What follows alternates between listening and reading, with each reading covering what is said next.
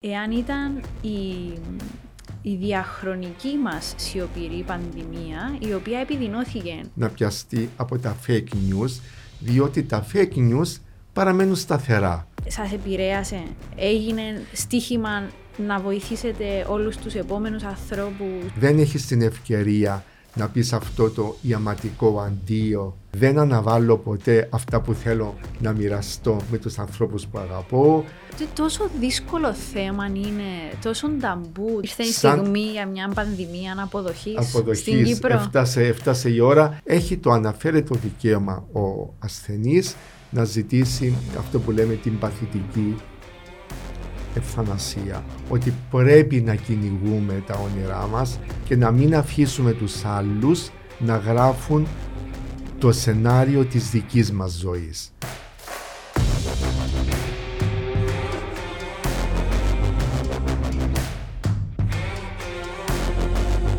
Ακόμα ένα Youth Inspire. Σήμερα ο καλεσμένος μου που του έχω και έτσι ιδιαίτερη αδυναμία είναι ο κύριος, ε, ο δόκτωρ μας Κωνσταντίνος Φελάς. Καλώς ήλθατε. Ευχαριστώ πάρα πολύ. Είναι χαρά μου που είμαι εδώ. Εμένα να δείτε. Χαίρομαι Έχει με- αρκετό καιρό που το προγραμματίζαμε Ναι, είχαμε και έτσι διάφορα. απολογούμε μια-δυο φορές που το Όχι, ανέβαλα. να μην λόγω απολογίστε ταξιδιών. καθόλου. Α. ε, είμαστε άνθρωποι, έχετε ένα βεβαρημένο ε, έτσι, πρόγραμμα, οπότε καταλαβαίνουμε απόλυτα. Και να σε συγχαρώ για τις εκπομπές σου που είναι, δίνουν οξυγόνο και το εννοώ από την καρδιά μου. Ε, Να είστε καλά. οξυγόνο σε αυτήν την κρίζα καθημερινότητα Και μας. σήμερα θα επιχειρήσουμε να το κάνουμε μαζί. Θα Ναι, δώσουμε ένα οξυγόνο ναι. στον κόσμο που μας βλέπει, Έτσι. που θα μας ακούσει. Βεβαίως. Διότι θα μπούμε έτσι δια, διάφορα πράγματα με έμφαση κυρίως στην πανδημία, αλλά και για το μετά Ναι. της πανδημίας Ναι. που το διανύουμε κάπως. Ε, αλλά πρωτού πάμε ε, εκεί, δόκτωρα Κωνσταντίνε. Κωνσταντίνε, Κωνσταντίνε, να φύγουν οι τίτλοι. Είμαστε και πιο Ε, άνετα και πιο χαλαρά. Κωνσταντίνε, είσαι ε, ο ανώτερος αντιπρίτανη του Πανεπιστημίου Λευκοσίας. Ε, Έχεις πολλές ιδιότητες. Θα πω τις βασικές και θα σου δώσω την πάσα Ναι, να μας αυτοσυστηθείς. Ε, είσαι επίσης πρόεδρος της Επιτροπής Βιοειθικής. Εθνική Επιτροπή Εθνική Βιοειθική Επιτροπή Κύπρου. της Κύπρου και είστε επίσης και μ, ο επικεφαλής της ειδικής επιτροπής, που, της νεοσύστατης θα λέγει Ναι. κάποιος, ειδικής επιτροπής που αφορά στο long covid. Ναι. Τι άλλο Τι δεν άλλο. ξέρουμε. Πολλά καπέλα, αλλά πάντα λέω ότι πίσω από τους τίτλους... Θέλω να πάμε πίσω. Να πάμε πάμε, πίσω. πίσω στον χρόνο να Ναι. μάθουμε ποιος είναι ο Κωνσταντίνος Λοιπόν. Φελά. Ε, το πρώτο μου πτυχίο φεύγοντας από την Κύπρο, πήγα πανεπιστήμιο στο Essex, όπου έκανα μαθηματικά. Περίμενε, Το πού πρώτο. γεννήθηκες; Λευκοσία, Άγιο Δομέτιο. Μάλιστα. Ναι, Άγιο Δομέτιο, πήγα στο γυμνάσιο του Κίκου, το στρατό μας, ήταν 24 μήνες, 26 μήνες τότε. Και μετά πήγα στο Πανεπιστήμιο του Essex, όπου το πρώτο μου πτυχίο ήταν μαθηματικά. Α, wow. Ναι. Πάντα λέω, Δεν το ξέραμε αγαπημένη βέβαια. μου Χριστιανά, ότι ένας καλός, όταν έχεις μια γερή βάση μαθηματικών και μετά κάνεις κοινωνικές επιστήμες, σε βοηθούν πώς δομείς το λόγο σου, σε βοηθούν τα μαθηματικά πώς να εκτιμήσεις ποσοτικά δεδομένα που συλλέγονται μέσα από μια έρευνα και τα ποιοτικά δεδομένα, πώς να τροχιοδρομήσεις επιστημονικές έρευνες, οπότε έδωσε μου έναν καλό υπόβαθρο να συνεχίσω. Επήγα στο Πανεπιστήμιο του Γόρικ, όπου έκανα ε, μεταπτυχιακό ε, στη διοίκηση επιχειρήσεων. Ε, μετά έκανα έναν, ε, ήμουν Λονδίνο για θέματα φορολογίας, άρχισα σαν charter accountant, αλλά διαπίστωσα ότι δεν είναι για μένα. Έκανα ένα δεύτερο μεταπτυχιακό στο City για κοινωνικές έρευνες και μετά επιστροφή πίσω στο Essex για διδακτορικό με υποτροφία της αγγλικής κυβέρνησης στο Sociology of Health. Η medical Κέρδισε sociology. τελικά η Ναι, κοινωνιολογία. έτσι. κοινωνολογία της υγείας και της ασθένειας. Ε, πώς προέκυψε η αλλαγή. εν- Η αλλαγή. Όταν έκανα το διδακτορικό μου, ε, ε, θεώρησα ότι έπρεπε να έδινα πίσω κάτι στην κοινωνία. Οπότε επέλεξα ένα θέμα το οποίο, το οποίο τότε ήταν ευαίσθητο και ασχολήθηκα με άτομα της ΛΟΑΤΚΙ κοινότητας που είναι second generation, δεύτερης γενιάς Κύπριοι που έχουν γεννηθεί στην Αγγλία από Κύπριους γονείς που έχουν φύγει και έχουν μεταναστεύσει στην Αγγλία. Είναι κοινοποιημένοι κάπου; Βεβαιότατα. Ε, Και έβγαλα, θα σου, δώσω, θα σου δώσω αφιέρωση το βιβλίο που έχει βγει, πειρασμένο μέσα από το διδακτορικό μου. Με ενδιέφερε τότε και τώρα πώς διαπραγματεύεται ένας, ε, ένα άτομο από τη ΛΟΑΤΚΙ κοινότητα την σεξουαλική του ταυτότητα, την εθνική του ταυτότητα ως Κύπριος και επίσης ότι ζούσαν σε μια άλλη χώρα, σε μια άλλη κουλτούρα. Οπότε ήταν τρεις κόσμοι που έπρεπε μαζί να εξισορροπηθούν. Ε, Κύπριοι που ε, γεννήθηκα στην Κύπρο. Στην, στην ή Αγγλία. Αγγλί- Στην Α, Αγγλία. οκ. Οπότε ήταν second generation Cypriots.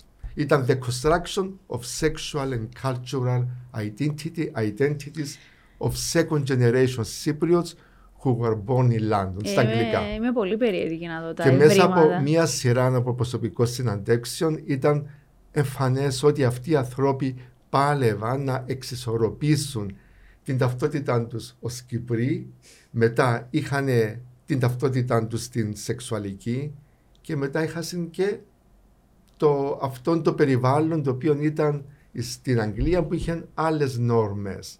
Ε, ήταν πολύ ενδιαφέρον.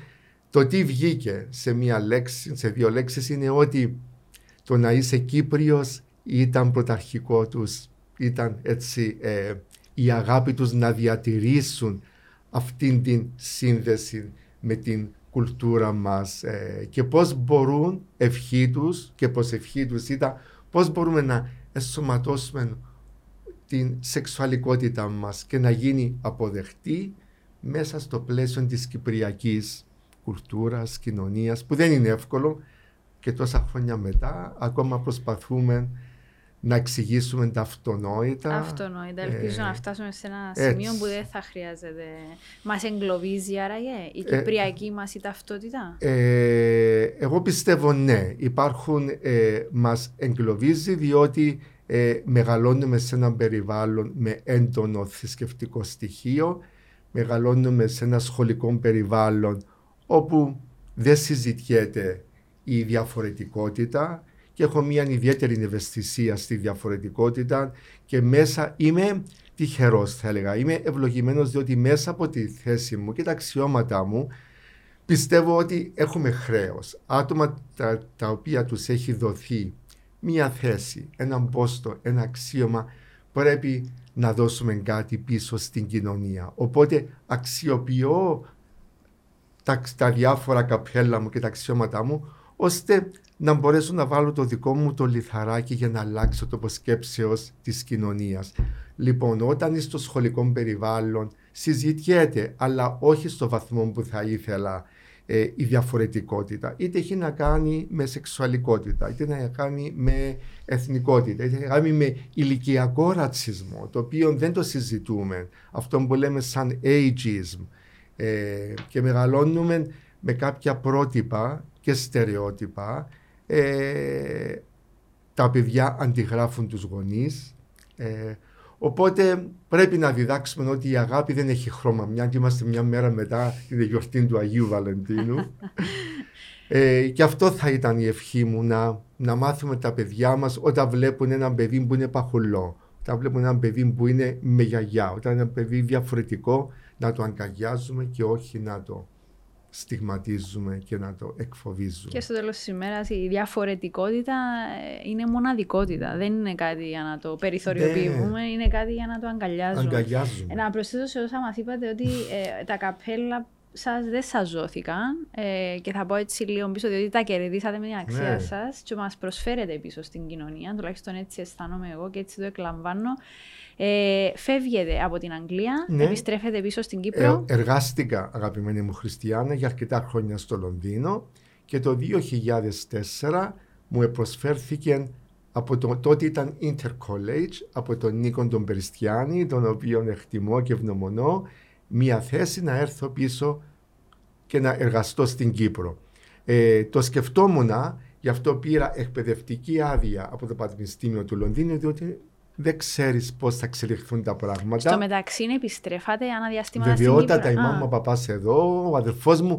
ε, ζούσε Ιταλία και θα αγγίξουμε το θέμα του αδερφού με την οικογένεια του, εργάζεται, ήταν και πρόξενος της Κύπρου στην Ιταλία για 20 χρόνια, αλλά είχα, είχα διασυνδέσεις πολύ.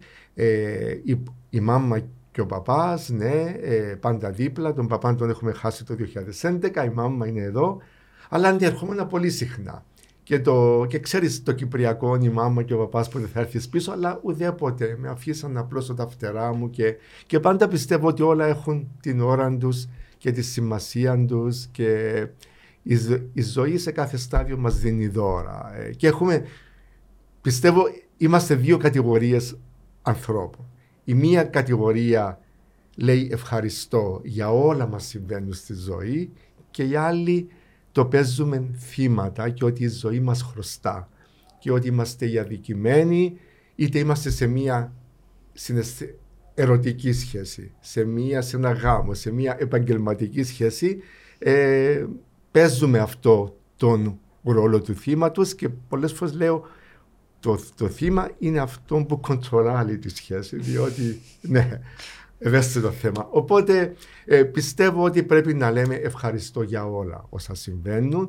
Οπότε έχεις απόλυτο δίκαιο και λέω και σε νεαρά άτομα όπως εσένα τίποτα δεν χαρίζεται. Είναι ποιότητα, σκληρή δουλειά και στο λόγο μας να υπάρχει αληθινότητα διότι όταν αγγίζεις το συνέστημα και το συνάνθρωπο τότε ο άλλος απέναντι σου είναι έτοιμος να εισπράξει.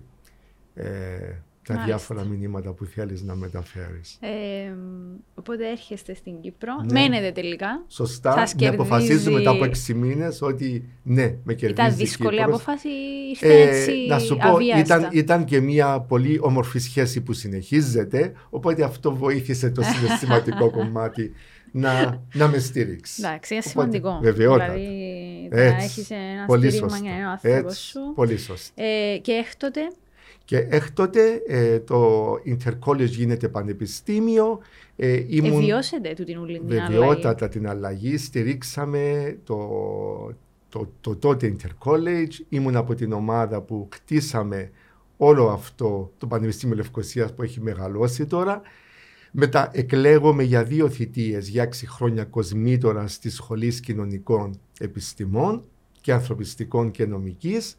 Ε, μετά γίνομαι το 2012 αντιπρίτανης έρευνας και ακαδημαϊκού προσωπικού για δύο θητείες, τέσσερα χρόνια και τέσσερα χρόνια. Και, το, και μετά εκλέγομαι ε, το 19 με 20 ως ανώτερος αντιπρίτανης του Πανεπιστημίου Λευκοσίας. Αυτά είναι συντομία το ταξίδι, Μάλιστα. το επαγγελματικό. Εντάξει, είναι σημαντικό έτσι να το πούμε, να ξέρει ο κόσμος που μας ναι, βλέπει, μας ναι. ακούει, ναι, ποιο είστε, τι κάνετε, ναι. γιατί είμαστε σήμερα ναι, εδώ. Να πούμε επίσης ότι το επεισόδιο μας υποστηρίζεται από το Europe Direct του Πανεπιστημίου ε, Κύπρου, Κύπρου ε, που σας έχουν επίσης ναι. ιδιαίτερη αδυναμία. Ε, θέλω να πάμε στα της πανδημίας. Δύσκολη περίοδος για όλους μας, ε, μπορεί να νιώθουμε ότι έχουμε εξέλθει τις καταστάσεις, αλλά βλέπουμε ότι υπάρχουν πάρα πολλά ε, κατάλοιπα της. Ε, αλλά πρωτού πάμε έτσι στα κατάλοιπα, θέλω να μου πείτε που τη δική σας τη σκοπιά ε, και με την επαφή σας και με τους νέους ανθρώπους, κυρίως με τους φοιτητές μας, πώς το εβιώσαμε το τον ούλο. Βλέπω ότι, και δι, μας το δίνουν και τα νούμερα βέβαια, ότι οι περισσότερες επιπτώσεις ήταν όντως πάνω στη νέα γενιά. Ναι, ναι ε, έχεις απόλυτο δίκιο. Ε, ο πρώτο lockdown έγινε τον Μάρτιο του 2020. Τον Δεκέμβριο του 2020 το Υπουργείο Υγείας και η Κυβέρνηση ε, αποφάσισε ότι μετά από ε, παρότηση θα έλεγα από, από τις άλλες χώρες και από την Ευρωπαϊκή Επιτροπή ότι πρέπει να ε, ενσωματώσει, να υιοθετήσει και την ψυχολογική και κοινωνική πτυχή μέσα στο δημόσιο διάλογο γύρω από τον κορονοϊό και την πανδημία. Έτσι τον Δεκέμβριο του 20 δημιουργήθηκε η πρώτη επιτροπή και ήμουν επικεφαλής αυτής της επιτροπής με ε, όρους εντολής να υποβάλουμε στον Υπουργό Υγείας, τον τότε Υπουργό Υγείας Κωνσταντίνου Άννου, μία σειρά από εισηγήσεις, πλάνο δράσεων με απότερο σκοπό να δυναμώσουμε το, την ψυχολογία του κόσμου. Το βιώσατε από πολλά ναι, κοντά. Ναι. Από... Τον βεβαιότατα. Μετά από έξι εβδομάδες καταθέσαμε στον Υπουργό Υγείας ένα πλάνο που έχει, που έχει να κάνει με την νεολαία, με την τρίτη ηλικία, το γενικό πληθυσμό. Μετά όμως έγινηκαν ακόμα δύο ή τρία lockdowns και έμεινε κάπου στο περιθώριο. Το πλάνο σας ανταποκρινόταν στο τι τελικά μας βρήκε ή μας, ε, μας βρήκε κάτι πολύ μεγαλύτερο; Μας βρήκε κάτι πολύ μεγαλύτερο. Δεν, δεν ήταν, η, η κοινωνία δεν ήταν προετοιμασμένη για αυτήν την πανδημία. Όχι μόνο διότι χτύπησε, ήταν το τρίπτυχο, αγαπημένη μου Χριστιανά, το υγειονομικό το κομμάτι, το οικονομικό το κομμάτι και το ψυχολογικό και το κοινωνικό. Στις, στις αρχές το κράτος έδωσε έμφαση στην οικονομία και στο υγειονομικό το κομμάτι και αφήκαμε στο περιθώριο το ψυχολογικό. Πιστεύω ότι υπάρχει μια σιωπηρή πανδημία που τώρα αρχίζει να εξελίσσεται, τώρα αρχίζει να φαίνεται και είναι τα κατάλοιπα. Άφησε ένα βαθύ αποτύπωμα στη ψυχολογία μας, στο γενικό πληθυσμό, στην νεολαία ή στην τρίτη ηλικία. Ε, αυτό είναι κατάλοιπα του εγκλισμού. Ε, και έχει να κάνει διότι ήταν ποτόγνωρες καταστάσεις. Δεν γνωρίζαμε πώς να το διαχειριστούμε.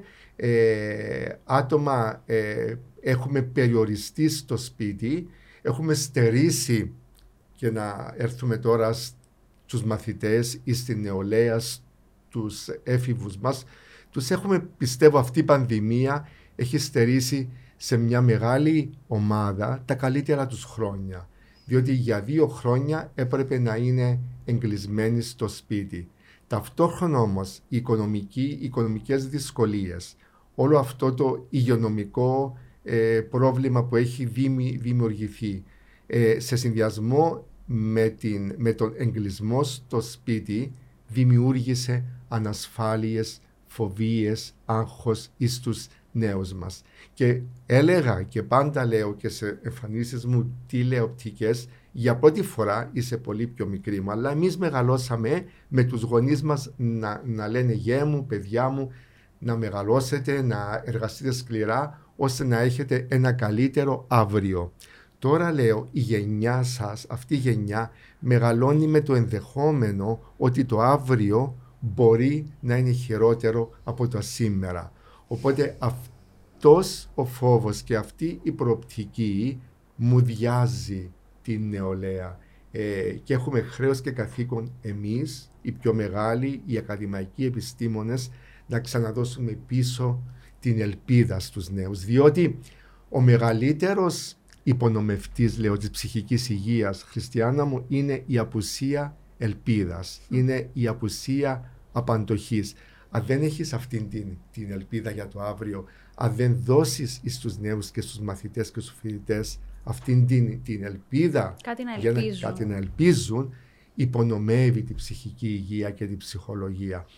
Οπότε άγγιξε ε, το ότι οι μαθητές μας, η νεολαία, έπρεπε να, ε, να κάνει μαθήματα πίσω από ένα υπολογιστή ε, που είναι πρωτόγνωρο. Ε, η φυσική. Και δεν είναι μόνο το μαθησιακό. Αν μιλώ πολλά πες μου. Όχι, όχι. Να χαρά. Και δεν είναι μόνο το μαθησιακό το κομμάτι. Δεν είναι όλα όσα τους διδάσκουμε στην τάξη. Είναι και το τι συμβαίνει εκτός της τάξης. Στο διάδρομο, στην αυλή του σχολείου, στην αυλή του πανεπιστημίου ή στις διαπροσωπικές σχέσεις. Εκείνο το κομμάτι που δεν μπορούμε να βάλουμε μία τιμή. Ένα, είναι εκείνο το κομμάτι είναι που ενδυναμώνει συναισθηματικά. τις πραγματικές εμπειρίες, ναι, ε, ναι, ναι, και είπα και το έβαλε, θυμάμαι και τότε ο φιλελεύθερος σέλιδο, ο Δ. Φελάς λέει ότι ε, προετοιμάζουμε μία ε, αμάθητη νέα γενιά. Είναι ότι ε, Εκάναμε τα μαθήματα και στο πανεπιστήμιο, τους διδάσκαμε μέσα από το κομπιούτερ, αλλά ήταν μία οθόνη. Τώρα πώς γνωρίζω εγώ η Χριστιανά μου εκατάλαβε, ε, ε, γι' αυτόν το Υπουργείο Παιδείας ε, και ήταν και η εισήγηση μου πρέπει μετά από τώρα που τύχωσε η πανδημία θα ήταν πολύ ωραία επιστημονικά να γίνει μια αξιολόγηση. Ακριβώς. Τι έχει μάθει αυτή η κατηγορία της νεολαίας ή τι δεν έχει μάθει, ε, ώστε να έρθουμε να... Διότι πέραν των, εντάξει, αρκετές οι δυσκολίες και στο μαθησιακό το επίπεδο και στο προσωπικό, σε όλα μας τα επίπεδα, αλλά μας έμαθε κάποια πράγματα η πανδημία. Δηλαδή Ναι. η αξιολόγηση πάντα είναι και για να σου δώσει ίσως και τα πράγματα Ναι. που λειτουργήσαν για να τα κρατήσεις και Ναι. μετέπειτα. Αναφερθήκατε σε μια σιωπηρή πανδημία. Ε, σε Ναι. αυτήν της ψυχικής υγείας και θα τολμήσω να σας ρωτήσω εάν ήταν η, η διαχρονική μας σιωπηρή πανδημία η οποία επιδεινώθηκε λόγω της πανδημίας του COVID. Σίγουρα μια κρίσιμη κατάσταση, όπως μια, μια πρωτόγνωρη κατάσταση φέρνει στην επιφάνεια διάφορες ανασφάλειες, φόβους, άγχους, τα οποία μπορεί και να τα είχαμε, αλλά ξαφνικά όταν μείνεις εγκλεισμένος στο σπίτι ή όταν μείνεις εγκλεισμένος με ένα σύντροφο ή με μια οικογένεια η οποία δεν έχει την κατανόηση σε κάποια θέματα και μπορεί να αγγίξουμε και το θέμα διαφορετικότητας, τότε επιδεινώνεται η ψυχολογική κατάσταση των ατόμων. Και έχει να κάνει επίσης ε, πολλές φορές και ένας πάντα οι τοποθετήσεις μου και στη Συμβουλευτική Επιστημονική Επιτροπή ήταν να μην διχάσουμε την κοινωνία μας. Δεν είμαστε δύο στρατόπεδα εμείς και εκείνοι. Εμείς που έχουμε εμβολιαστεί και αυτοί που δεν έχουν εμβολιαστεί. Πρέπει σαν κράτος, σαν επιστήμονες, να, ο λόγος μας να είναι συνενωτικός Ακριβώς. πρέπει να κατανοούμε τις ανησυχίες, διότι δεν είναι όλοι οι οποίοι είναι, είναι α, άκρος αντιεμβολιαστές, δεν είναι όλοι. Υπάρχουν άτομα τα οποία έχουν τους φόβους τους, τις ανησυχίες τους και είναι εκεί που πρέπει να αγγίξουμε, να αφουγκραστούμε. Και μου λένε, μα ναι Κωνσταντίνε, αλλά είναι κάθετη, είναι, είναι ακραίοι. Και απαντώ ότι, άμα το σκεφτούμε, η επιστήμη είναι ε, εξορισμού κάποτε απεσιόδοξη, διότι με την άποψη ότι βγαίνουν καθημερινά καινούργιες θεωρίες, καινούργια αποτελέσματα. Αν δεν έχεις το κατάλληλο υπόβαθρο και αυτή τη συναισθηματική, αυτό το ε, σ- ε, στιβαρό συναισθηματικό επίπεδο να τα διαχειριστείς, είναι πολύ πιο εύκολο κάποιος να πιαστεί από τα fake news, διότι τα fake news παραμένουν σταθερά. Από την πρώτη μέρα που έχουν βγει έξω Και είναι στη και η δύναμη της δημοσιότητα. συνήθειας. Η Και δύναμη του συνήθειας τι μάθαμε. Και εγώ, ενώ αν όμως κάθε εβδομάδα βγαίνει μια νέα παραλλαγή, μια νέα μετάλλαξη του ιού και καινούριε θεωρίες, κάποιος μπορεί να μην μπορεί να διαχειριστεί. Οπότε είναι πολύ πιο εύκολο για τον Κωνσταντίνο να κρυφτεί πίσω από τα fake news ότι αυτά είναι, ε, είναι εκεί. Δεν έχουν μεταλλάξει, δεν έχουν αλλάξει. Οπότε ε, νιώθω μια, μια ψευδέστηση σιγουριάς πίσω από αυτό.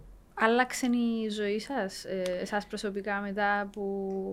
Επειδή α, ε, κακά τα ψέματα, ε, ήσασταν Ναι. και έναν από τα πρόσωπα που Ναι. εμάθαμε Ναι. λόγω της πανδημίας και Ναι. λίγο ο κόσμος μπορεί να σας ετάφτισε με την ενημέρωση ταυτόχρονα, αλλά ίσως και με τούτον το, τούτον που λέτε όχι την τόσο θετική είδηση. Ναι. Δηλαδή, κάθε φορά που η Επιτροπή έπρεπε να συνεδριάσει και θα περιμέναμε από το Υπουργείο Υγείας Βέβαια. εξαγγελία, Ναι. ο κόσμος ήταν ανήσυχος. Ε, περίμενε Ανήσυχος. ότι καινούριο μέτρο, Ναι. ε, καινούριος περιορισμός.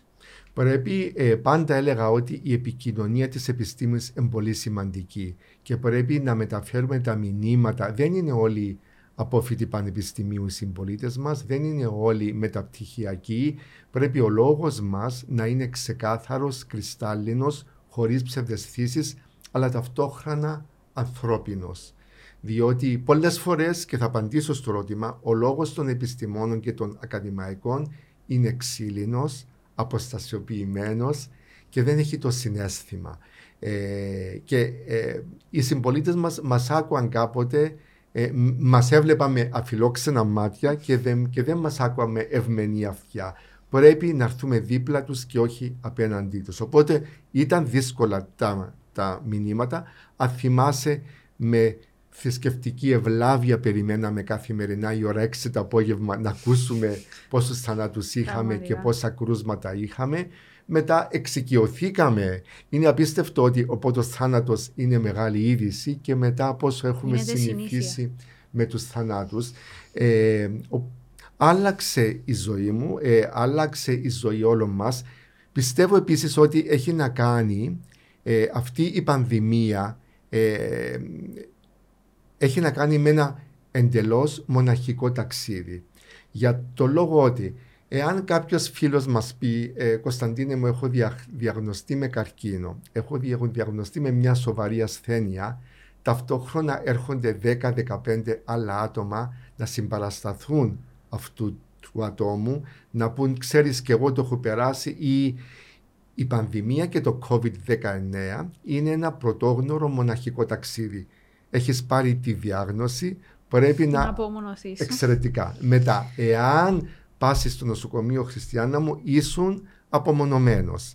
Εάν διασωληνωθείς, πάλι μοναξιασμένος και, και αν φυσικά χάσεις τη ζωή σου πάλι. Οπότε όλο, όλη αυτή η εμπειρία δεν έχεις άτομα δίπλα σου τότε που να σου κρατούν το χέρι, να σου συμπαρασταθούν και να σου πούν ξέρεις και εγώ επέρασα. Οπότε το περνάς μόνος σου. Πώς το βιώνεις και πώ το βιώνει ο καθένας μας ήταν και είναι πολύ διαφορετικό και έχει να κάνει με τις δικές μας αντοχές. Και αγγίζει το θέμα της πανδημίας, το θέμα του ταμπού που ονομάζεται θάνατος. Ήθελα να, έτσι να σας ρωτήσω, αλλά ε, μας απαντήσετε. Να Άλλαξε η ζωή σας; Η ζωή μου άλλαξε, να σου πω, ε, άλλαξε δεν, σε προσωπικό επίπεδο. Δεν περίμενα την πανδημία να μου υπενθυμίσει ποιοι είναι οι σημαντικοί άνθρωποι στη ζωή μου ή και ποια είναι τα σημαντικά πράγματα στη ζωή μου. Ε, άλλαξε η ζωή μου με, ε, όπως έχω αναφέρει με, τον με την απώλεια του, του αδερφού μου το Γενάρη του 2021. Ήταν πριν να κυκλοφορήσουν τα εμβόλια και σε δύο εβδομάδες ε, έπιασε κορονοϊό και έχει πεθάνει από τον κορονοϊό. Ναι, είναι κάτι που δεν το ξέρει ο κόσμος. Ναι. Η αλήθεια είναι ότι ήθελα έτσι να το, να το αγγίξουμε με, πάντα με πολύ ευαισθησία ναι. και πάρα πολύ αγάπη ναι. προς το πρόσωπο σας. Ε, χάσατε τον αδερφό ναι, σας. Ναι, τον αδερφό μου, ο αδερφός μου πιο μεγάλος μου. Στην Ιταλία. Ιταλία. Ήταν πρόξενος στην Ιταλία, εργάζεται για 20 χρόνια. Τα... Βεβαίως, βεβαίως. Με τον boom. Πολύ σωστά. Ε, και ε, 13 του Ιανουαρίου του 2021 μας τηλεφώνησε με τη, με τη μητέρα μου εδώ ότι ε, έχει κολλήσει κορονοϊό και σε δύο εβδομάδες μας, να, είμαστε σε επαφή αλλά μετά διασωληνώθηκε και έχει πεθάνει. Ε, όχι μόνο για τον αδερφό μου και για τους χιλιάδες συμπολίτες μου που έχουν χάσει εκατοντάδες στην Κύπρο αλλά ε, το θέμα με την πανδημία είναι ότι αφήνει ένα ανολοκλήρωτο πένθος.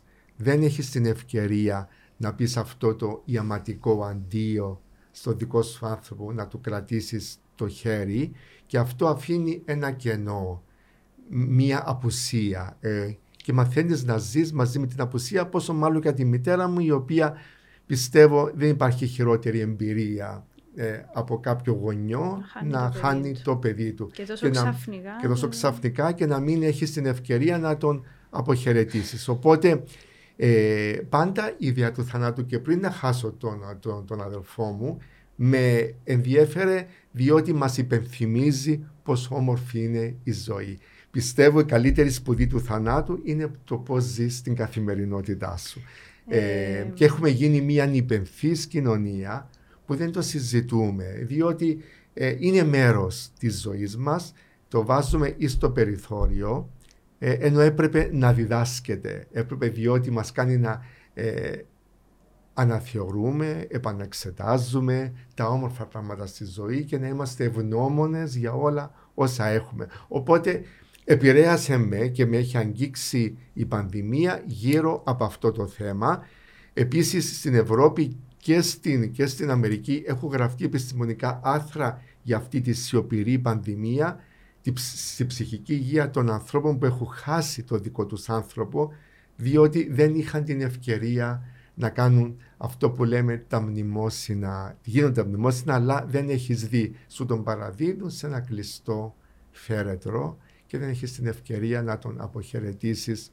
Και πάντα όταν άμα, χάσουμε κάποιο δικό μας, όταν αναλύσουμε κοινωνιολογικά τον θρήνο και το μυρολόι, είναι πολλές φορές συμπεριφερόμαστε εγωιστικά, τι θα, όχι για το χάνει η μάμα το παιδί, σε άλλες περιπτώσεις πολλές φορές είναι τι θα γίνω εγώ χωρίς εσένα, τι θα γίνει η ζωή μου χωρίς εσένα. Οπότε ίσως από μικρή ηλικία ε, δεν αναβάλω ποτέ. Πέρασα εγώ κάποιες καταστάσεις στο παρελθόν, αλλά δεν αναβάλω ποτέ αυτά που θέλω να μοιραστώ με τους ανθρώπους που αγαπώ, να κάνω αυτά που θέλω να κάνω, διότι δεν ξέρεις όταν φύγεις και κλείσεις την πόρτα πίσω σου και δεν θέλω να μείνω με αυτόν την ενοχή και για όλα αυτά που ήθελα να πω και δεν τα έχω πει, δεν τα έχω μοιραστεί.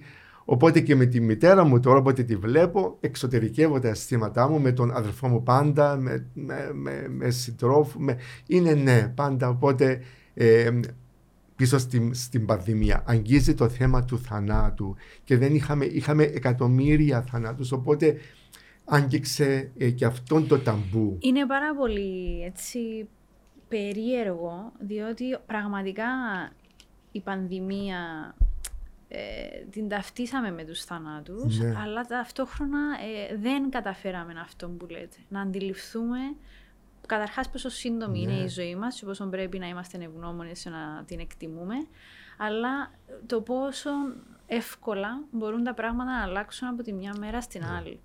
Έγινε για σας προσωπικό στοίχημα, δηλαδή μετά που έχασατε τον αδερφό σας, έχασατε τον σχετικά ε, έτσι, δύο εβδομάδες. σε δύο εβδομάδες. Ναι.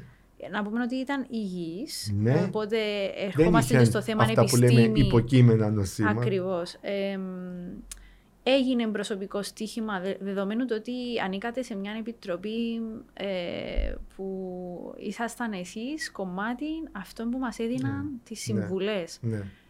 Ε, σας επηρέασε, έγινε στοίχημα να βοηθήσετε όλους τους επόμενους ανθρώπους που πιθανόν είτε να χάσουν κάποιο δικό τους, αλλά είτε να προλάβουμε να μην χάσουμε έναν άλλον κόσμο. Ένεκα της πανδημίας. Ε, η απάντηση είναι ναι και μέσα από προσωπικές μου τοποθετήσεις. Είτε ήταν στο, στην τηλεόραση, ραδιοφωνικές συνεντεύξεις ή μέσα από συνεντεύξεις σε διάφορες εφημερίδες προσπαθούσα να μεταφέρω α, την ανθρώπινη πλευρά της πανδημίας να Το μεταφέρω μοιραστήκατε αυτό, ναι την βεβαίως απώλεια να, του δική μοιρασ- σας. να μοιραστώ τη δική μου εμπειρία και έγινε και μάλιστα ε, και να συγχαρώ τον Υπουργό Υγείας τον, τον Μιχάλη τον Χατζηπαντέλα που είναι και φίλος αλλά η τελευταία καμπάνια που έγινε από το Υπουργείο Υγείας γύρω από το θέμα του εμβολιασμού η εισήγηση μου ήταν ότι πρέπει να χρησιμοποιήσουμε ανθρώπινες ιστορίες και έγινε μια καμπάνια βασιζόμενη σε ανθρώπινες ιστορίες και φωτογραφίες για να αγγίξουμε το συνέστημα. Διότι μια επικοινωνιακή καμπάνια πιστεύω πρέπει να αγγίζει το συνέστημα. Διότι μέσα από αυτό λειτουργούν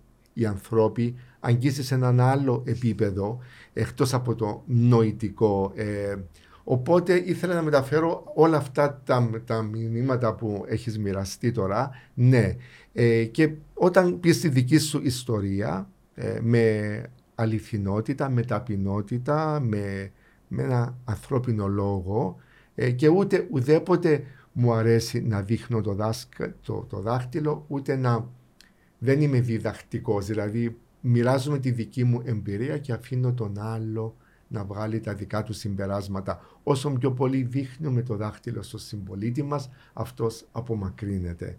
Εμείς θέλουμε να είναι κοντά μας, διότι όταν τελειώσει που εντάξει παίρνει άλλη μορφή τώρα η πανδημία και πάντα έλεγα τότε την επόμενη μέρα θα μας βρει τον Κωνσταντίνο και τη Χριστιανά να πίνουν τον καφέ τους μαζί ανεξάρτητα αν η Χριστιανά ή ο Κωνσταντίνος έχει εμβολιαστεί ή όχι ανεξάρτητα αν είχες κάποιες άλλες απόψεις για αυτή την πανδημία. Αλλά η επιστήμη μας έδωσε αυτό το δώρο. Και η εμπιστοσύνη στην επιστήμη, λέω, η δική μου ταπεινή τοποθέτηση δεν μπορεί να είναι επιλεκτική. Δεν μπορώ να εμπιστεύομαι τον γιατρό μου για να πάω να κάνω μια σοβαρή εγχείρηση ή να μου δώσει μια διάγνωση και στο θέμα αυτό να λέω ευχαριστώ δεν θα πάρω. Δεν μπορεί να είναι À la à la carte. carte. Έτσι. Ακριβώς. Ναι. Υπήρξε κάποια στιγμή. Εντάξει, η απώλεια είναι πάντα απώλεια. Ε, Ναι. Έχει από μόνη τη έναν βάρος πολύ συγκεκριμένο. Υπήρξε κάποια στιγμή μετά την απώλεια του αδερφού σας που είπατε ε, ε, ε, θέλω να συνεχίσω να είμαι κομμάτι είτε της Επιτροπής ή να, λίγο να αποσυρθείτε, να, να, να μην κάνετε κάτι άλλο. Η απάντηση είναι όχι, διότι το βλέπω πάντα, πάντα ε, το, το θεωρώ καθήκον μου, χρέος μου, σκοπό μου να βοηθήσω τους συνανθρώπους μου.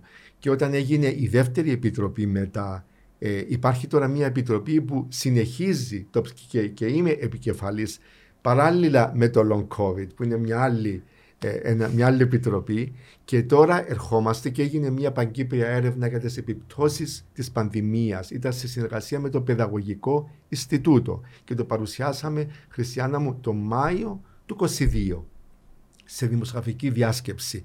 Ε, τώρα συνεχίζουμε να υλοποιήσουμε όλες αυτές τις δράσεις που έχουν κατατεθεί στο Υπουργείο Υγείας ώστε να δυναμώσουμε την ψυχική υγεία. Η απάντηση είναι όχι. Ποτέ μου δεν σκέφτηκα, διότι λέω είναι και το καλύτερο μνημόσυνο για τον αδερφό μου να συνεχίσω να προσφέρω από το δικό μου το κομμάτι και το δικό μου το, το πόστο ε, και όχι μόνο για την πανδημία και για τα άτομα τα οποία είναι περιθωριοποιημένα, τη ΛΟΑΤΚΙ κοινότητα, έχω ιδιαίτερη ευαισθησία για τα ηλικιωμένα άτομα, για την τρίτη ηλικία. Έχω κάνει αρκετές έρευνες. Ε, οπότε και εκεί, ότι κάποτε και εμείς φτάσουμε εκεί και είναι... Κύριε ε, Χελάη, είναι αξιοθαύμαστη η δύναμη σας, πραγματικά. Μακάρι να μπορούσαν ναι. να είναι και όσοι θα μα ζουν και όσοι θα μας ακούσουν μέσα στο στούντιο για να καταλάβουν και να εισπράξουν. Γι' αυτό σας ερώτησα, διότι δεν υπήρχε πιθανότητα να μου πείτε ναι, ότι σταματήσετε. ναι. Ε, διότι η ζωή μας δίνει δώρα καθημερινά και είμαστε ευγνώμονες και λέω μια και έχω αυτά τα τους τίτλους. Αλλά στο τέλος της ημέρας, όταν καταλαγιάσει ο κουνιαρτό και φύγουν οι τίτλοι, παραμένουμε άνθρωποι. Και θέλω να παραμείνω αυτός που είμαι με τη Χριστιανά, με τους φίλους μου τους αγαπημένους, διότι οι τίτλοι και οι καρέκλες πάνε και έρχονται. Είναι περαστικοί. Το αγγίξαμε λίγο, θέλω να το συζητήσουμε. Ναι. Μέσα στην πανδημία ε, υπήρχε η έξαρση επίσης ε, του φαινομένου πολλοί, κυρίως νέοι άνθρωποι, ε, λόγω και της αλλαγής στην κοινωνικο-οικονομική τους κατάσταση, επέστρεψαν πίσω ε, είτε στα, στα σπίτια, στα σπίτια τους, τους, στις οικογένειες τους.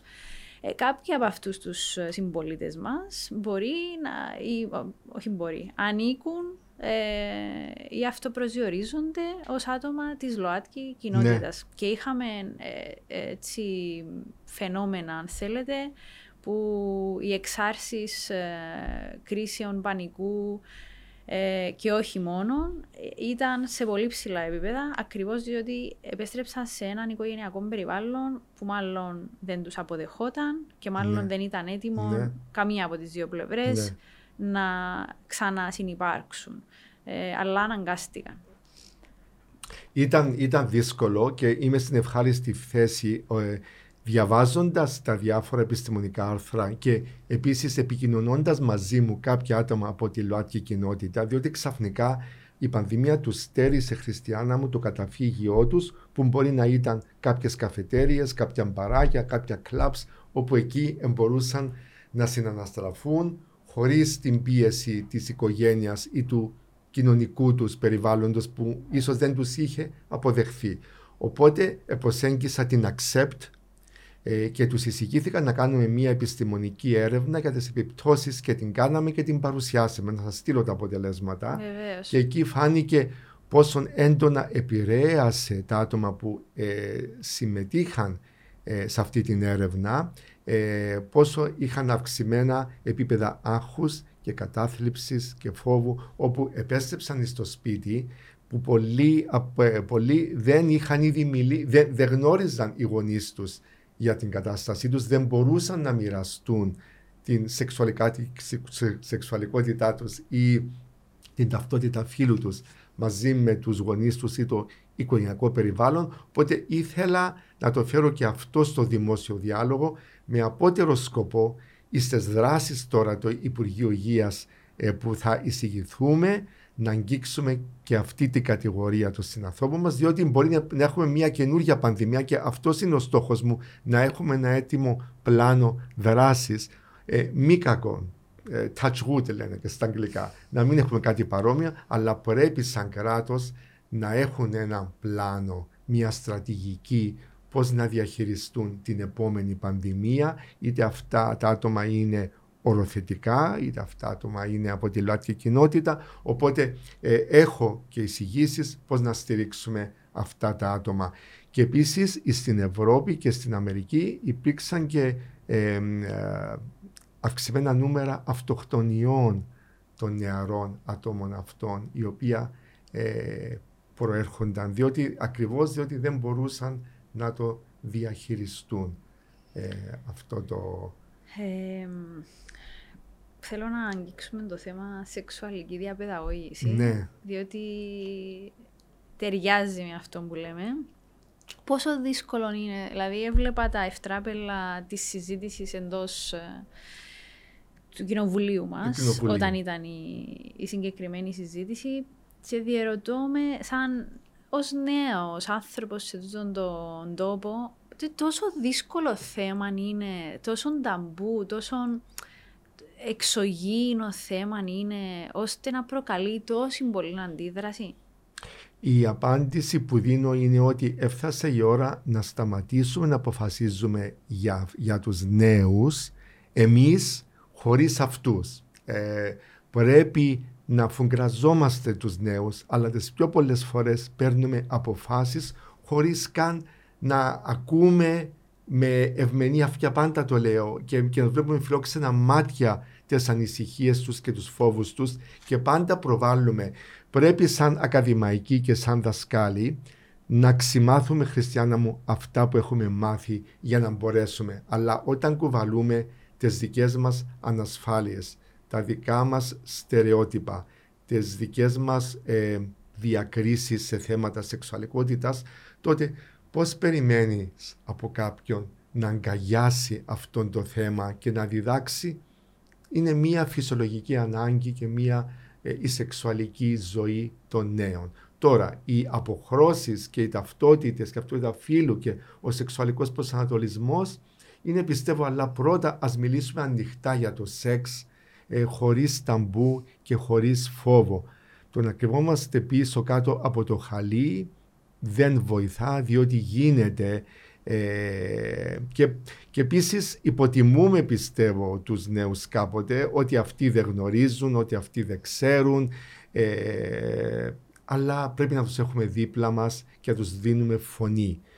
Ε, Ήρθε η στιγμή για μια πανδημία αποδοχής, αποδοχής στην Κύπρο. Έφτασε, έφτασε η ώρα να μιλήσουμε για την αγάπη χωρίς χρώματα, για την αγάπη χωρίς ρατσιστικά χρώματα, χωρίς διακρίσεις, διότι το πιο μορφοδόρο που μπορεί να δώσει ένας γονιός στο παιδί του είναι να μάθει να αγαπά. Και όταν αγαπάς με ένα υγιές τρόπο και αγκαλιάζεις τον δίπλα σου, αλλά όταν από τη στιγμή που στιγματίζουμε ε, τα άτομα αυτά και τη διαφορετικότητα. Οπότε, ναι, ε, εγκρίμα διότι πρέπει τα άτομα τα οποία είναι στη Βουλή, τα οποία άτομα είναι στο Υπουργείο Παιδείας, τα οποία άτομα έχουμε, έχουμε θέσεις και τίτλους, πρέπει να ανοίγουμε αυτό το διάλογο, αυτό το δημόσιο διάλογο και όταν δεις ότι μετά ο κόσμος και η, νεολαία έχουν τις δικές τους εισηγήσεις ε, και να τους έχουμε δίπλα μας. Η παγιά γενιά, εμείς παγιά γενιά, πολλές φορές ε, ο υπερποστατευτισμός των Κυπρίων μου διάζουν τους νέους μας. Έφερε ε, ανάποδα αποτελέσματα ναι. από αυτά που... Το καλύτερο δώρο είναι να αφήσουμε να σταθούν στα πόδια τους, να τους να Έχει τους μια ομορφιά η ελευθερία, κύριε Φελά. Ναι. Έχει μια ομορφιά που σου μαθαίνει ίσως ε, και τις γραμμές. Και τις γραμμές ε, και να μην προσπαθούμε να μεταφέρουμε τα δικά μας ανε, ανεκπλήρωτα όνειρα και επιθυμίες τους στα παιδιά μας. Και αν το παιδί μας δεν θέλει να γίνει δικηγόρος ή γιατρός και θέλει να γίνει αισθητικός ή κάτι, ναι, ας το στηρίξουμε να γίνει, να ακολουθήσει το δικό του το όνειρο. Διότι όταν υπάρχει αυτό το πάθος και η αγάπη για αυτό που κάνεις, είμαι σίγουρος ότι. Κανένα δεν σε σταματά. Ναι, κανένας δεν σε σταματά. Και έχω την εντύπωση ότι ειδικά στη νέα γενιά ήταν βεβαίως μια δύσκολη περίοδος η πανδημία, τα lockdowns, αλλά ήταν και μια περίοδος που τουλάχιστον ακούω από πολλούς φίλους μου, από τον περίγυρο μου που ηλικιακά είμαστε πάνω κάτω ίδια ηλικία, ήταν μια και μία περίοδος ε, επαναπροσδιορισμού. Ναι. Ε, που μάλλον κάποιοι έβαλαν μπλόρι για τα όνειρα ίσως των γονιών τους, ναι, άλλων, ναι. του κοινωνικού τους ναι. περιβάλλοντος. ε, πλέον ε, είπαν ότι όχι. Θα βάλω πλώρη στα όνειρα τα δικά μου. Και είναι το καλύτερο βέβαια να ανοίξουν τα φτερά τους, να ακολουθήσεις τα όνειρά σου, διότι οι γονείς με τον Α ή τον Β λόγο έχουν ζήσει 30-40 χρόνια. Τώρα ξεδιπλώνεται η ζωή μπροστά σας και πρέπει εμείς να στηρίξουμε, να είμαστε δίπλα και να αφήσουμε τη νέα γενιά να προχωρήσει, να συμβουλεύουμε, αλλά δεν υπάρχουν λάθη. Πιστεύω υπάρχουν εμπειρίες. Μαθαίνουμε, μαθαίνουμε μέσα από αυτό και να είσαι εκεί, να συμβουλεύσεις, να κρατήσεις το χέρι, αλλά να αφήσεις τον άλλο να αναπνεύσει. Θέλουμε οξυγόνο στις ζωές μας. Το έχουμε και όχι, ανάγκη. το έχουμε ανάγκη.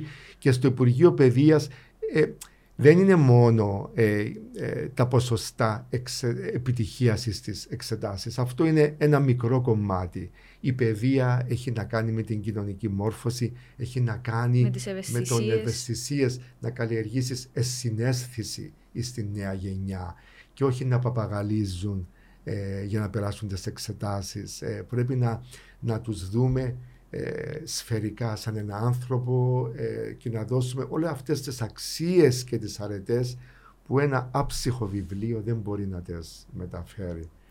Ε, θέλω να πάμε και στο κομμάτι Να πάμε. ευθανασία. Ναι, Ε, συζητιέται ήδη. Ε, δύσκολο επίσης. βέβαια. Ε, δύσκολο ειδικά για κάποιους να το συλλάβουν, όμως είναι δικαίωμα. Είναι δικαίωμα, το αγγίξαμε ως πρόεδρος της Εθνικής Επιτροπής Βοηθικής Κύπρου. Έχουμε βγάλει μία γνώμη γύρω από αυτό το πολύ ευαίσθητο θέμα. Συζητιέται τώρα στη Βουλή. Έγιναν δύο συνέδρια σε συνεργασία με τη Βουλή των Αντιπροσώπων, τον Παγκύπριο Δικηγορικό Σύλλογο και την Εθνική Επιτροπή Βιοειθικής. Ε, πολύ ευαίσθητο θέμα, διότι αγγίζει το ταμπού που είναι το θέμα του θανάτου. Και έχει να κάνει όμως με το αναφέρετο δικαίωμα, πιστεύω. Ε, δεν σου λέω, Χριστιανά μου, πώς να ζήσεις τη ζωή σου. Δεν μπορώ να σου πω πώς θέλεις να ζήσεις το δικό, να, ζήσεις, να, να βιώσεις το δικό σου τον θάνατο. Η Επιτροπή Βεθικής Κύπρου έβγαλε μία γνώμη που ήταν ξεκάθαρη και λέγει ότι ε, στις περιπτώσεις αυτές ε, οι οποίες ε, ο ασθενής έχουν εξαντληθεί κάθε φαρμακευτική και ιατρική αγωγή και δεν υπάρχει περιθώριο, δεν υπάρχει άλλη ελπίδα, τότε έχει το δικαίωμα και αφού το, τον αξιολογήσουν και ψυχολόγοι και γιατροί και όλα με, από, από μια ειδική επιτροπή, έχει το αναφέρετο δικαίωμα ο ασθενής να ζητήσει αυτό που λέμε την παθητική ευθανασία. Ε, πιστεύω είναι αναφέρετο δικαίωμα. Άλλες χώρες έχουν προχωρήσει πιο πολύ, μιλούν για τουρισμό, για ιατρικό τουρισμό. Για... Πώς διασκεδάζουμε όλες εκείνες τις ανησυχίες που προέρχονται από τον κόσμο εκείνων που είναι υπέρ της ευθανασίας, αλλά φαντάζομαι υπάρχουν και κάποιες περιπτώσεις οι οποίες εμ, άτομα ίσως που νοητικά να βιώνουν το οτιδήποτε, που να μην είναι σε θέση να πάρουν αυτή την απόφαση. Ή Η- που κάποιος άλλος πρέπει να πάρει την απόφαση.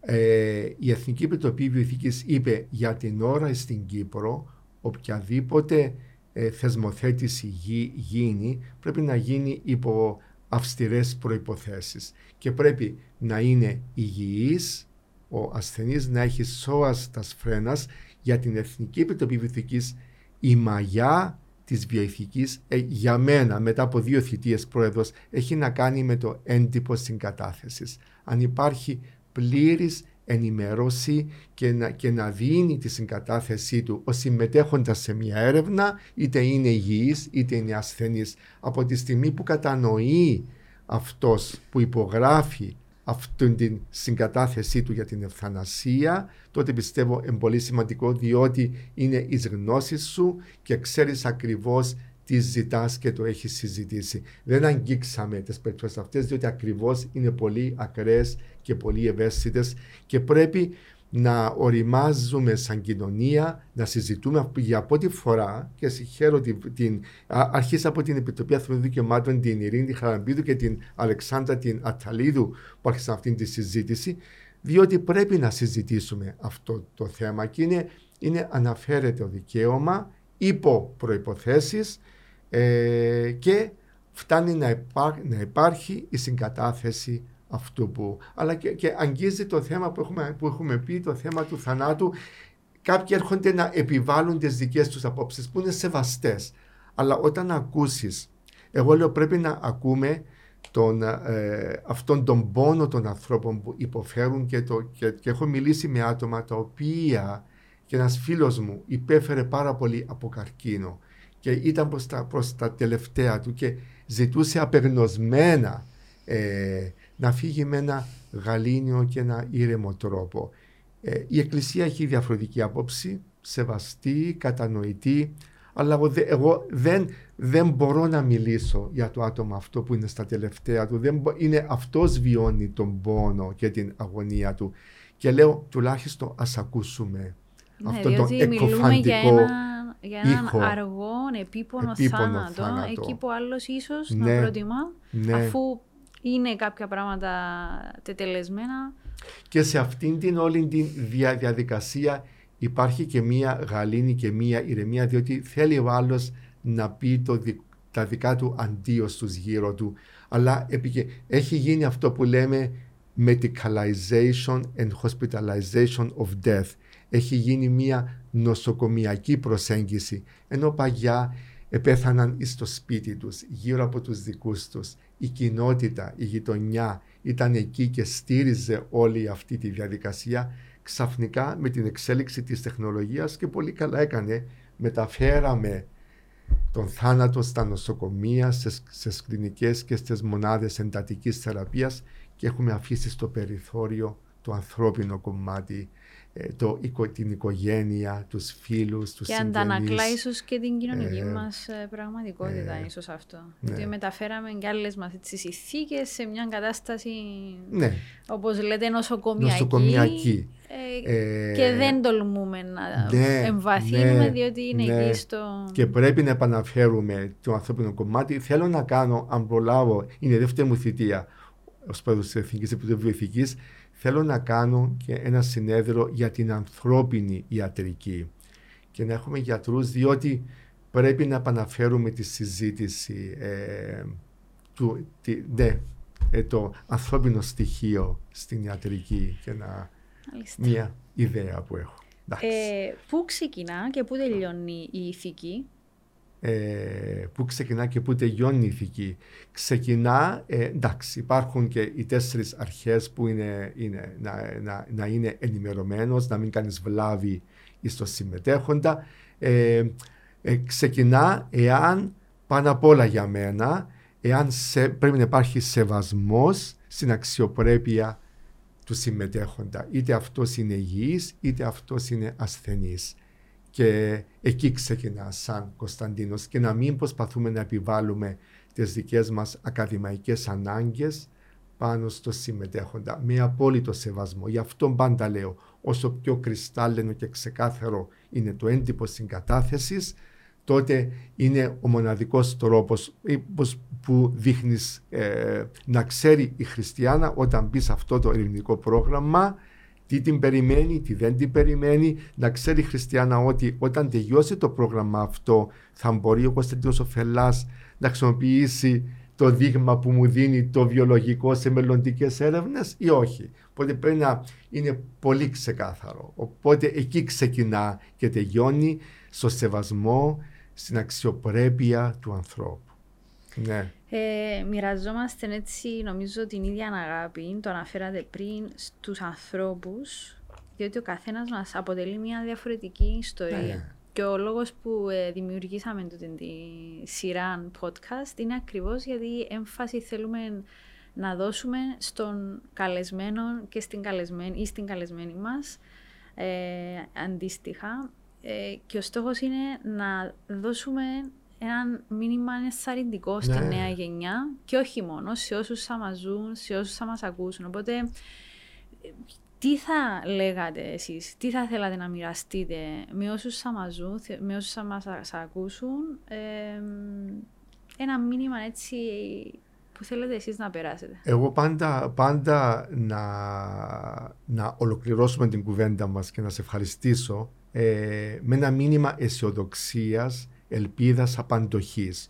ότι πρέπει να κυνηγούμε τα όνειρά μας, πρέπει να κυνηγούμε τη φωνή της καρδιάς μας, όποια κι αν είναι αυτή και να μην αφήσουμε τους άλλους να γράφουν το σενάριο της δικής μας ζωής. Ε, είναι πολύ σημαντικό ε, να ακολουθούμε τη δική μας την πορεία, δεν υπάρχουν λάθη, εμπειρίες, μαθαίνουμε, σηκωνόμαστε, να έχουμε ανθρώπους γύρω μας οι οποίοι θα μας ενισχύουν, ενδυναμώνουν, βοηθούν σε αυτό το ταξίδι μας και όχι τοξικούς ανθρώπους και όχι ανθρώπους οι οποίοι απορροφούν τη δική μας θετική ενέργεια, τη δική μας αγάπη για τη ζωή.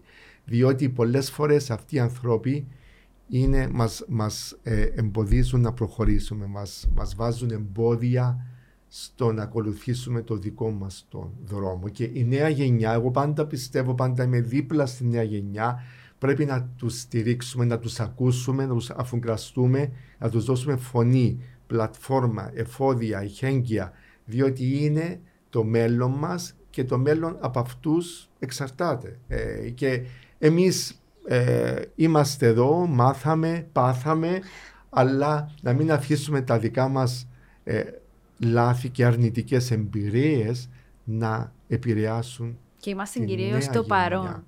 Και το παρόν και, να ζούμε το, και να ζούμε το μαρό και να μην προσκαλούμε το μέλλον στο παρόν. Όταν ζήσεις το παρόν δημιουργάς τις καλύτερες αναμνήσεις. Τι σχέδια έχετε εσείς, τι να περιμένουμε Σχέδια, τι να περιμένουμε; Τον αρχές Ιουνίου γίνεται ένα ωραίο συνέδριο για το τέλος της ζωής και το θάνατο, όπου φέρνω στο δημόσιο διάλογο αυτό το θέμα, το οποίο το είναι, πρέπει να το φέρουμε στο δημόσιο διάλογο ε, και, ε, και γίνονται και διάφορα άλλα επιστημονικά έτσι τώρα ε, θέματα. Θέλω να επιστρέψω στο θέμα των οροθετικών και ποιότητα ζωής τους που έχω κάνει έρευνα και των ατόμων που ζουν μαζί με AIDS και ταυτότητα φύλου όπου ε, με ενδιαφέρει πολύ ε, αυτό το θέμα. Να το... Κάθε τέλος και αρχή κύριε Φελά.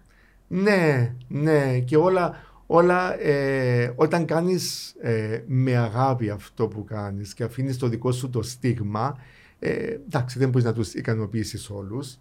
Αλλά εντάξει, θέλω όταν, όπως έχω πει, πέσουν τα φώτα και ο κουνιαρτός καταλαγιάσει, το άρχισαν να έχω βάλει και εγώ το δικό μου το λιθαράκι στο να γίνει αυτή η κοινωνία καλύτερη. Ε, ναι, με γνώμονα πάντα την αγάπη, την καλοσύνη, την ταπεινότητα. Ε, να φοβάσαι από τους, από τους ανθρώπους οι οποίοι είναι υπερόπτες και είναι τσιγκούνιδες στα αισθήματα να είμαστε ταπεινοί. Αυτό έχει σημασία.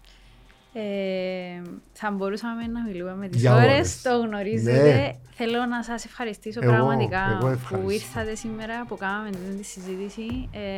Ε, μας δίνετε όλους δύναμη, να ξέρετε, με τη φωτεινότητα σας ως άνθρωπος και μετά με τις γνώσεις σας. Ναι. Είναι πρώτα η φωτεινή, ναι. τούτη καθαρότητα ναι. που έχετε. Ναι. Ε, και κρατάω από εσάς το ότι πρέπει να ακούμε με ευμένη αυτιά ναι. και να βλέπουμε με φιλόξενα, με φιλόξενα μάτια. Ναι, ναι, του γύρω μας και τη ζωή. Ναι. Σας ευχαριστώ πάρα Εγώ πολύ. Εγώ ευχαριστώ να συνεχίσει αυτό που κάνεις, ειλικρινά. Διότι είναι, το έχω πει στην αρχή, είναι οξυγόνο στην καθημερινότητα μας και θέλουμε να ανοίγουν μεταφορικά παράθυρα στις ζωές μας και να μπαίνει ναι, ένα μεσογειακό μελτέ. ναι. Να είστε καλά. Εγώ, εγώ ευχαριστώ. Εμείς ραντεβού στο επόμενο Youth Inspire.